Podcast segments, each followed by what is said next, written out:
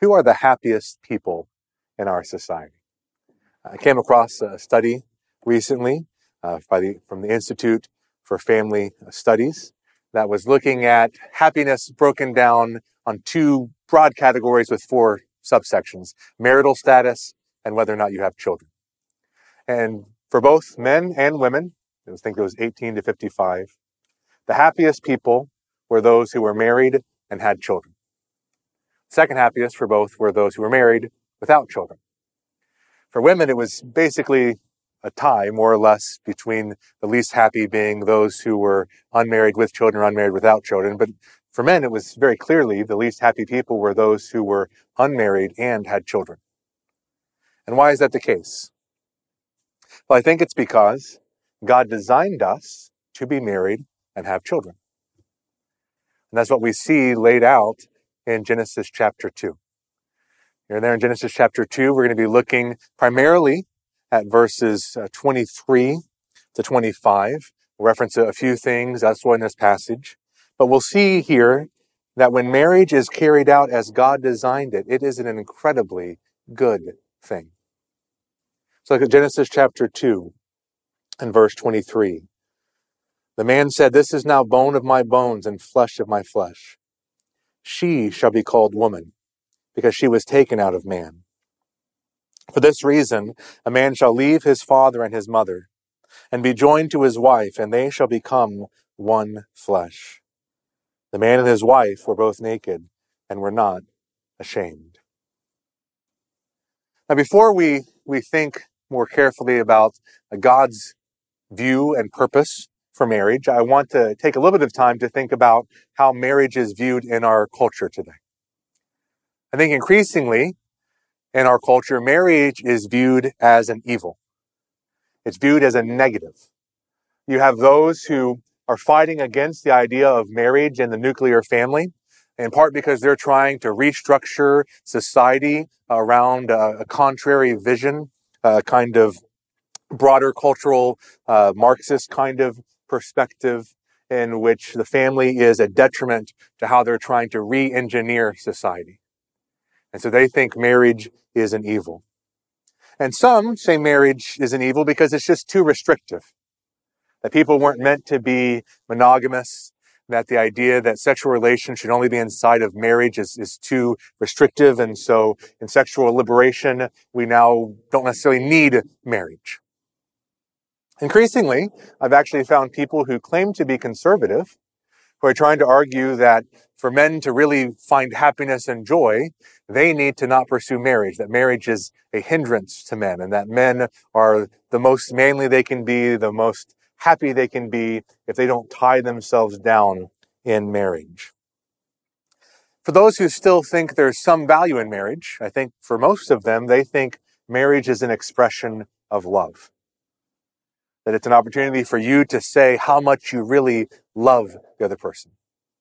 And so when you go from living together to actually being married, the whole point of the wedding ceremony is now to say, this is how much I really love the other person. It's a way for me to, to demonstrate that. And because marriage is an expression of love, anyone who loves each other should be able to get married, which is why marriage has been redefined now to say, as long as two people love each other, they can be married. And marriage, connected to that as a means of personal happiness. That I enter into a marriage because I believe I will be happy in this marriage. And if I'm not happy, what do I do? Well, I get out of it. Because marriage is about making me more happy and more satisfied. And at best, marriage is simply a contract. It's a legal status in which both of you commit at some level to uh, commit yourself to each other in a contract. What does the Bible have to say about marriage? Well, first of all, I think it's important for us to see that marriage is ordained by God. I'm going to take some time in this passage to talk about the nature of marriage. What, what is a marriage? And then we'll take some time to talk about the purpose of marriage. Why, why did God design marriage? We have to see, first of all, that He is the one who designed it. Government didn't set up marriage. People didn't set up marriage. If you were here last week, you saw that Adam didn't come to God and say, Hey, I'm kind of lonely. Could I get someone to, to be a partner for me? That God, before Adam ever had any idea that he had a problem, said, This is not good. And then set up to create a woman that would be a helpful, uh, suitable helper for him. And so God is the one who established marriage, which is why Jesus in Matthew 19, 6 can say, What therefore God has joined together, let no man separate. That any time a couple is getting married, a man and a woman are being married, God is the one who seals that marriage.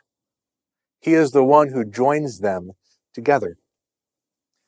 And since he created marriage, he gets to define it. He gets to tell us what it is and what it is for. And so what is a marriage? Well, it's beyond a simple civil contract. It is a covenant in scripture. Uh, we see this hinted at in verse 23. I mentioned last week the phrase, this is now bone of my bone and flesh of my flesh, is language that's used to describe uh, covenants in other passages in scripture. And so I think we, we see that kind of hinted at here as well. The language of leaving and, and, uh, being joined is also used to describe commitments and covenants in scripture. Proverbs 2:17 describes a woman who forgets the covenant of her God and leaves the companion of her youth. Malachi 2:14 says, "The Lord has been a witness between you and the wife of your youth, against whom you have dealt treacherously, though she is your companion and your wife by covenant." And so scripture describes the, the relationship between a man and a woman in marriage as that of a covenant. It is a solemn commitment. It is promises and obligations that are undertaken by both parties. They are committing to each other and saying, I will do this and I will do this. And that's really what the marriage vows are. The marriage vows are these expressions of these kinds of commitments to one another. As well, the nature of marriage is heterosexual, which is the kind of thing that several years ago we wouldn't need to specify. And yet in our day, we have to make clear this was God's design. That He made man and woman to be able to become one flesh. And so there's a kind of natural fittingness in which a man and a woman come to each other. And, and people sometimes will say things like, Jesus never talked about homosexuality. And yet he did. In Matthew 19, 4, he says this, Have you not read that he who created them from the beginning made them male and female? And said, For this reason, a man shall leave his father and mother and be joined to his wife, and the two shall become one flesh. So Jesus did talk about marriage. And he said God made them specifically this way, male and female. And so a man is joined to his wife as one flesh, which leads us to a third truth that we see that marriage in God's design is monogamous. It is two. The two become one flesh, which is what Jesus actually says there. Not three or four or some unspecified number, but it is two Adam and Eve. Now, perhaps you've wondered well, what about other marriages we see in Scripture? like David, who had lots of different wives, or Solomon, who had so many wives, I don't even know if it's possible he could have known all of them. It seems crazy to think how many wives he had. Or even Jacob, or others in scripture that have multiple wives. And I think what we have to say is, well, when God set it up, what did he set up? Here we find before sin enters the world, we find his design, his ideal, his pattern for marriage is two become one. And certainly as we go through scripture, as we see these different kinds of marriages in which uh, there's multiple wives involved, it never ends up very well. It's very clear that it just creates heartache and, and, and conflict and grief and sorrow. And so the ideal that God set up is very clearly two become one. And the nature of this relationship is one of strong commitment to one another. That language in verse 24, a man shall leave his father and mother and be joined to his wife or cling to his wife. This is something that's very important in order for the marriage to work. There is a forsaking, in some sense, of the relationship between the, the child and the parents.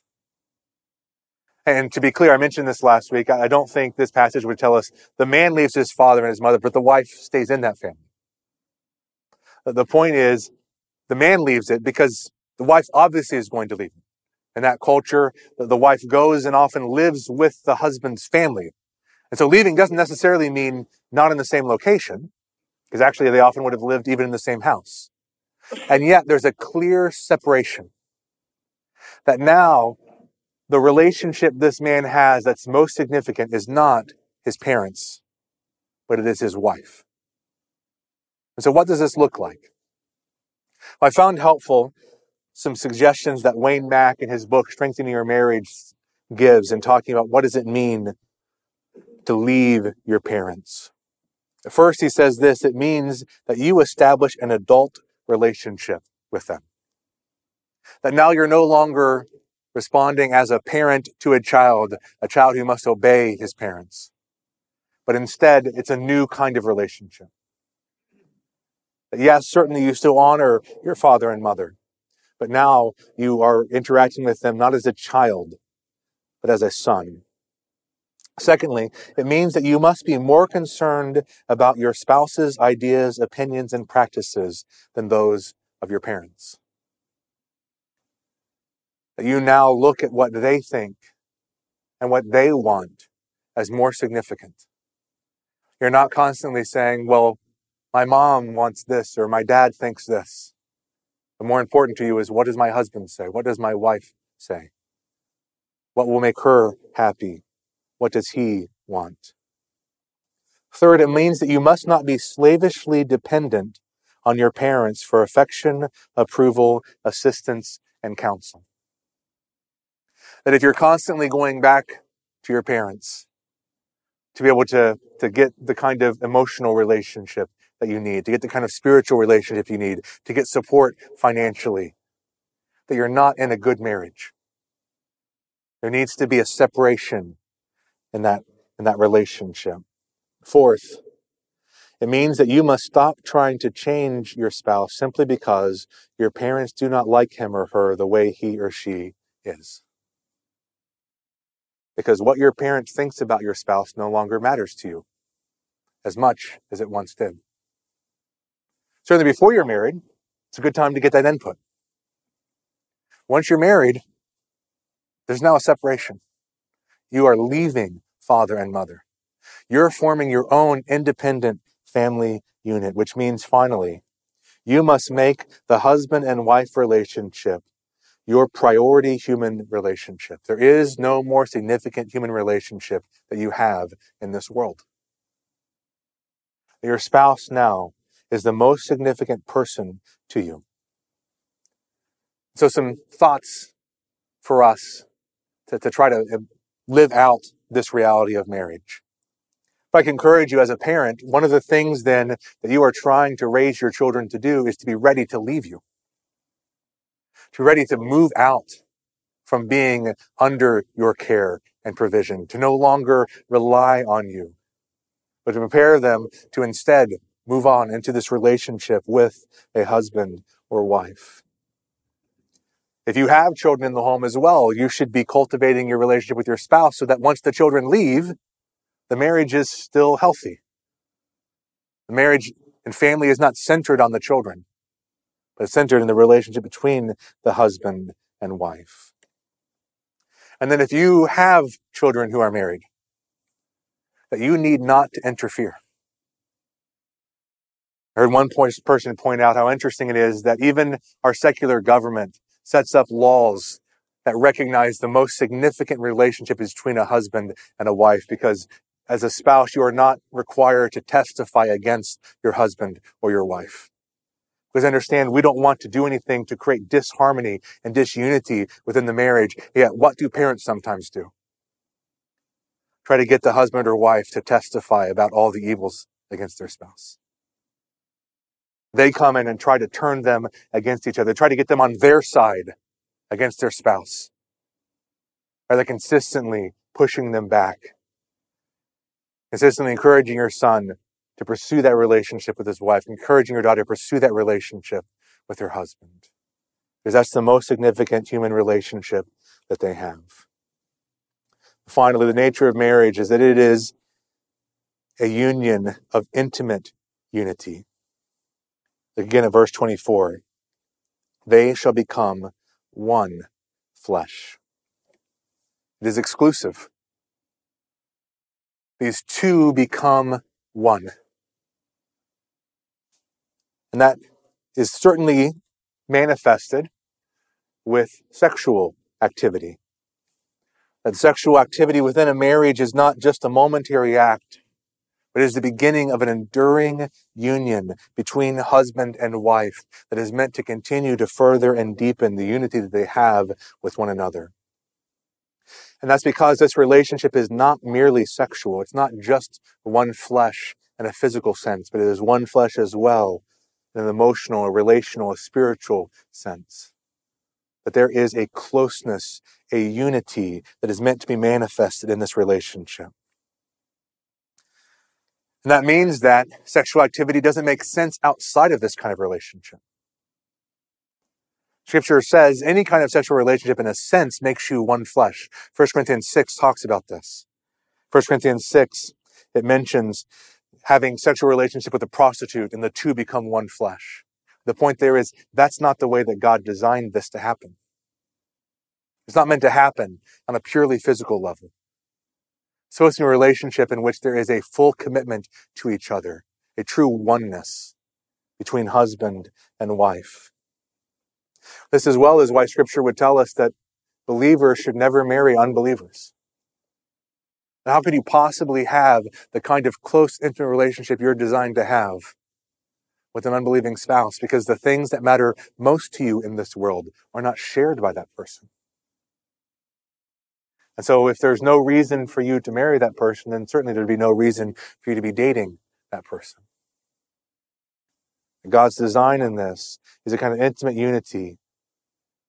The scripture tells us that we are not to be bound together with unbelievers. First, 7, 1 Corinthians 7.39, we're only to marry in the Lord.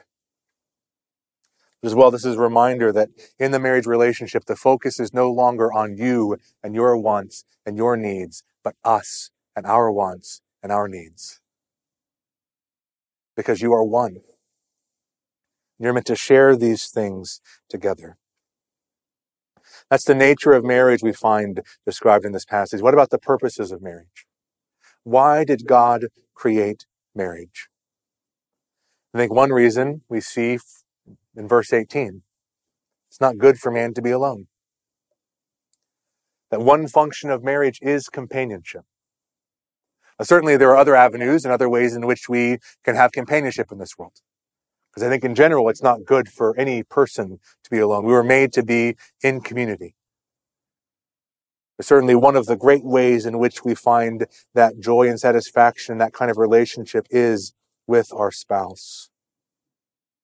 And then secondly, the joy that comes from the one flesh relationship. The joy that comes from the sexual union, from that emotional union, from that spiritual union. There is a kind of joy that we have within marriage. That's one of the reasons God gave marriage to us, so that we would find joy in His good gift. A third purpose for marriage is procreation. When verse 18, it says, I will make him a helper suitable for him. I mentioned this last week.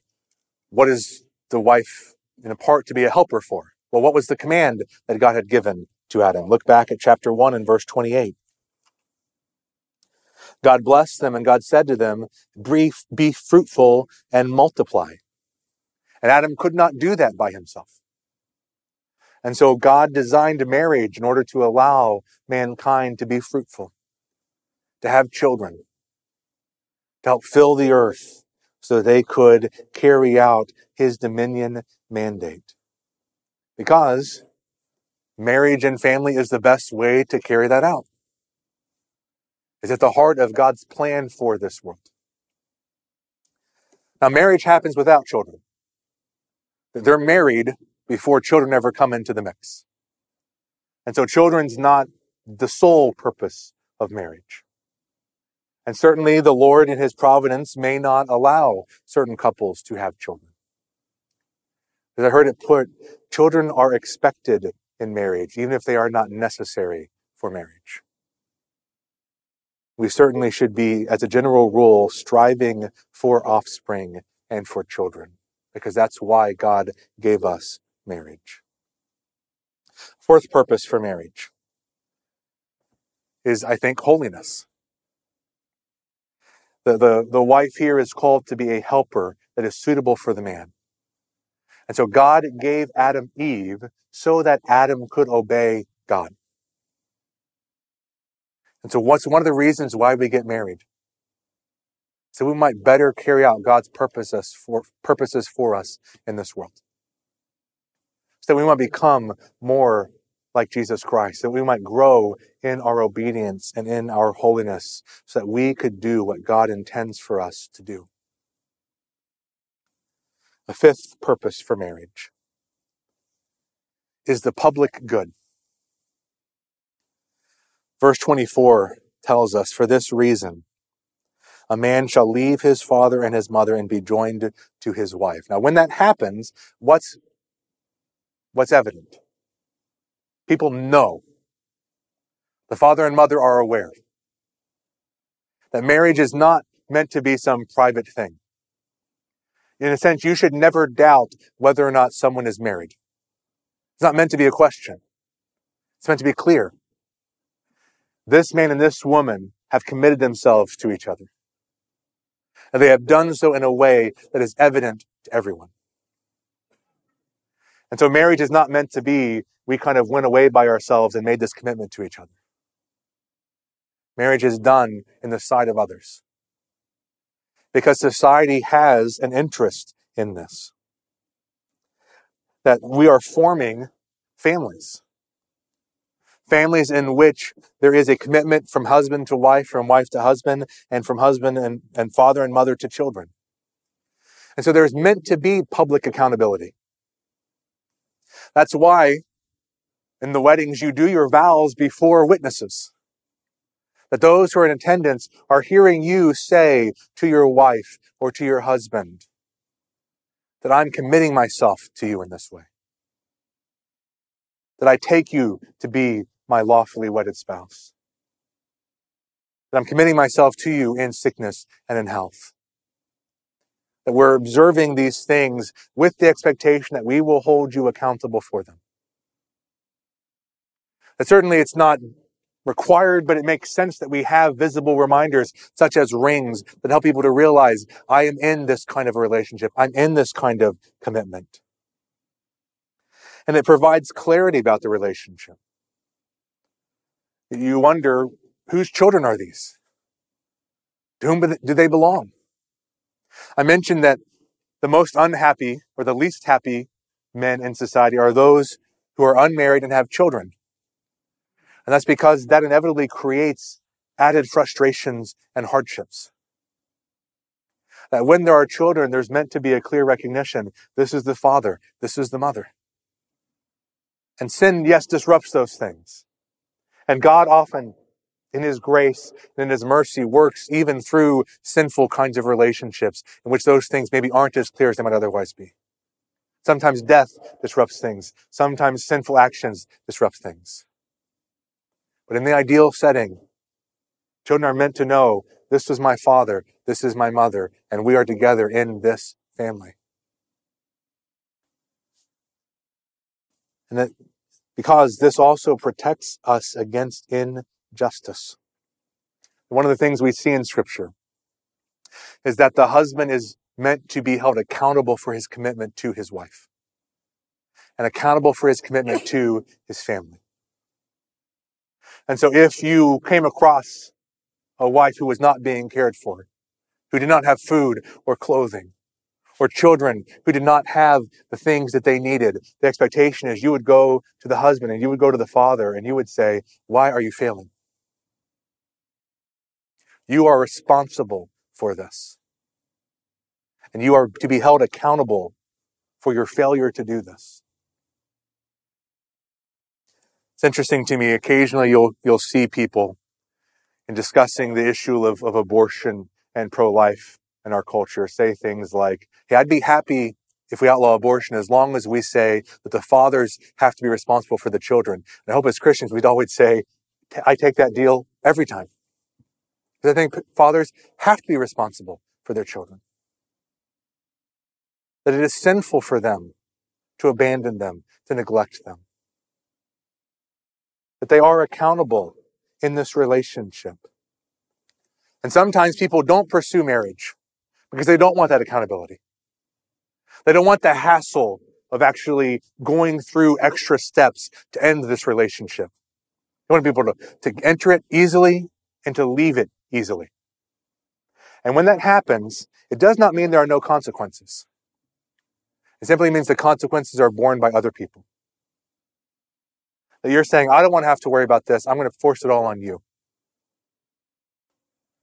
And so marriage is meant to be a public statement in which all recognize and all hold each other accountable for these commitments. And ultimately, marriage is designed to glorify God and point to the gospel. Verse 25, it's interesting. The man and his wife were both naked and we're not ashamed. And what does that mean? Well, often naked in scripture is tied in with shame, and usually it's tied in as well with guilt. That is, you, you have sinned, you have done something wrong, and therefore, when it becomes clear, when the cover is removed, that now there is shame. The point here is there was no sin. There was no guilt. There was complete transparency and com- uh, completely perfect relationship between husband and wife. Now, I mentioned a few weeks ago, uh, in the earlier part of this section, that in many ways what we see here in paradise is a picture of what we're going to see in the future. So in the future, are we going to go back to the state in which everyone's now naked and not ashamed? And the answer we find already addressed in scripture, no, we, we have robes. Why is that the case? Well, I think one reason is because the nakedness is always only designed to be within that one flesh kind of relationship. It was fine for Adam and Eve to be in this relationship because they're the only two people around. And so their op- the complete openness was perfect because they were in this one flesh relationship. And once more humanity comes into play, I think they would have no longer been in that state, even if they hadn't sinned. Perhaps as well, we're in robes for all eternity as a reminder to us that we will be clothed in the righteousness of Christ. Because what happens right after this chapter? Certainly anyone who's reading along in chapter two and sees that phrase, the man and his wife are both naked and we're not ashamed, would understand that's not the case anymore. And why is that not the case? Because of sin. That that perfect guiltless state, that unashamed state, that state in which there were no barriers and no divisions, the perfect openness and transparency was disrupted because of sin. Sin entered into creation. And what did God do? He clothed them with animal skin. Which I think is probably a picture the sacrifice that is needed to deal with our sin and our guilt. And what we find out when we come to the New Testament is that when God designed marriage, He did not just design it for marriage, He had a greater vision in mind. If you would go to Ephesians chapter 5. Ephesians chapter 5.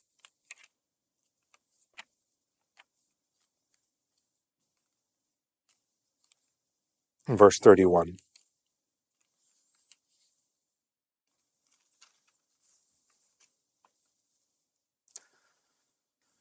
Ephesians 5:31 For this reason a man shall leave his father and mother and shall be joined to his wife and the two shall become one flesh. This mystery is great. But I'm speaking with reference to Christ and the church. That it was not clear to those in the Old Testament exactly what marriage was designed to point to. That there certainly were hints. And the New Testament becomes clear. God designed marriage as a picture for us to understand Christ's sacrificial love for his bride, the church. And the church's loving submission to her husband, Christ. It was always intended to point to that. There is a deep mystery here that is revealed to us that marriage is ultimately not about marriage. It is ultimately a picture of Christ and the church and his sacrificial love in which he lays down his life in order to deal with her sin. So let me conclude some encouragements for us in light of what we see in God's purpose and the nature of marriage and his design. The first, a reminder to us that when those are, people are attacking the creation account in Genesis chapter 1, they're not just attacking creation, they're also attacking marriage and the family. And so if we begin to say, well, maybe we can give this up, we've given up marriage and the family. So these attacks are significant. These attacks are something we must continue to fight against. Secondly, understand God is right when he says it is not good for man to be alone. So plan to get married. Yes, there may be times in which, in God's purposes and designs, He has given someone the gift of singleness. But that is the rare exception rather than the rule. And so if you are not yet married, you should be striving toward that. You should be trying to become the kind of godly man or godly woman that would make a godly husband or godly wife. You should be trying to raise your children who are not yet married toward that purpose and that end. Third, be fruitful. That childlessness is not better than having children. It's a blessing of God to be able to have children. And so let's value them. Let's plan for them. Let's long for them. Even while being content if in God's providence He has chosen not to give them to us. Certainly, the fact that God in His goodness may decide not to give us that gift should never cause us to despise the gift.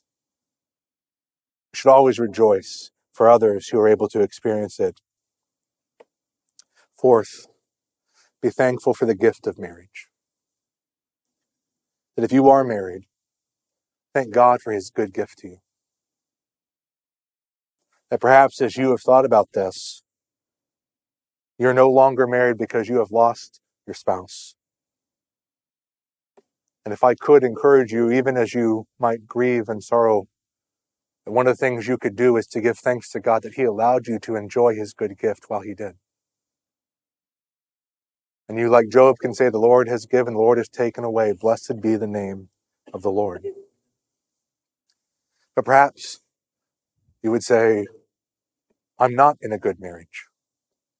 I'm not in a marriage now, and I'm thankful in many ways because I got out of a bad marriage, an ungodly marriage, a marriage that did not seek to honor Christ. And to you and to all of us, I would say, let us rejoice at what Christ has done for the church. In Ephesians 5, look at verse 25. Husbands, love your wives just as Christ also loved the church, gave himself up for her, so that he might sanctify her, having cleansed her by the washing of water with the word that he might present to himself the church in all her glory, having no spot or wrinkle or any such thing, but that she would be holy and blameless. Let's pray.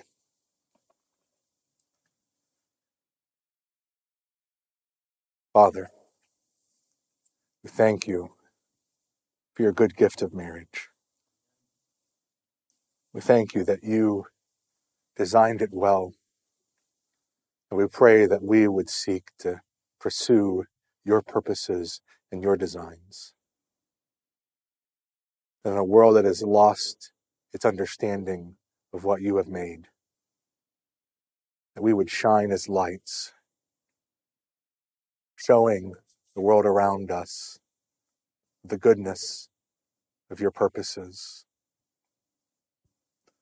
And ultimately, the incredible gift you gave to us in Jesus Christ. We pray this in his name. Amen.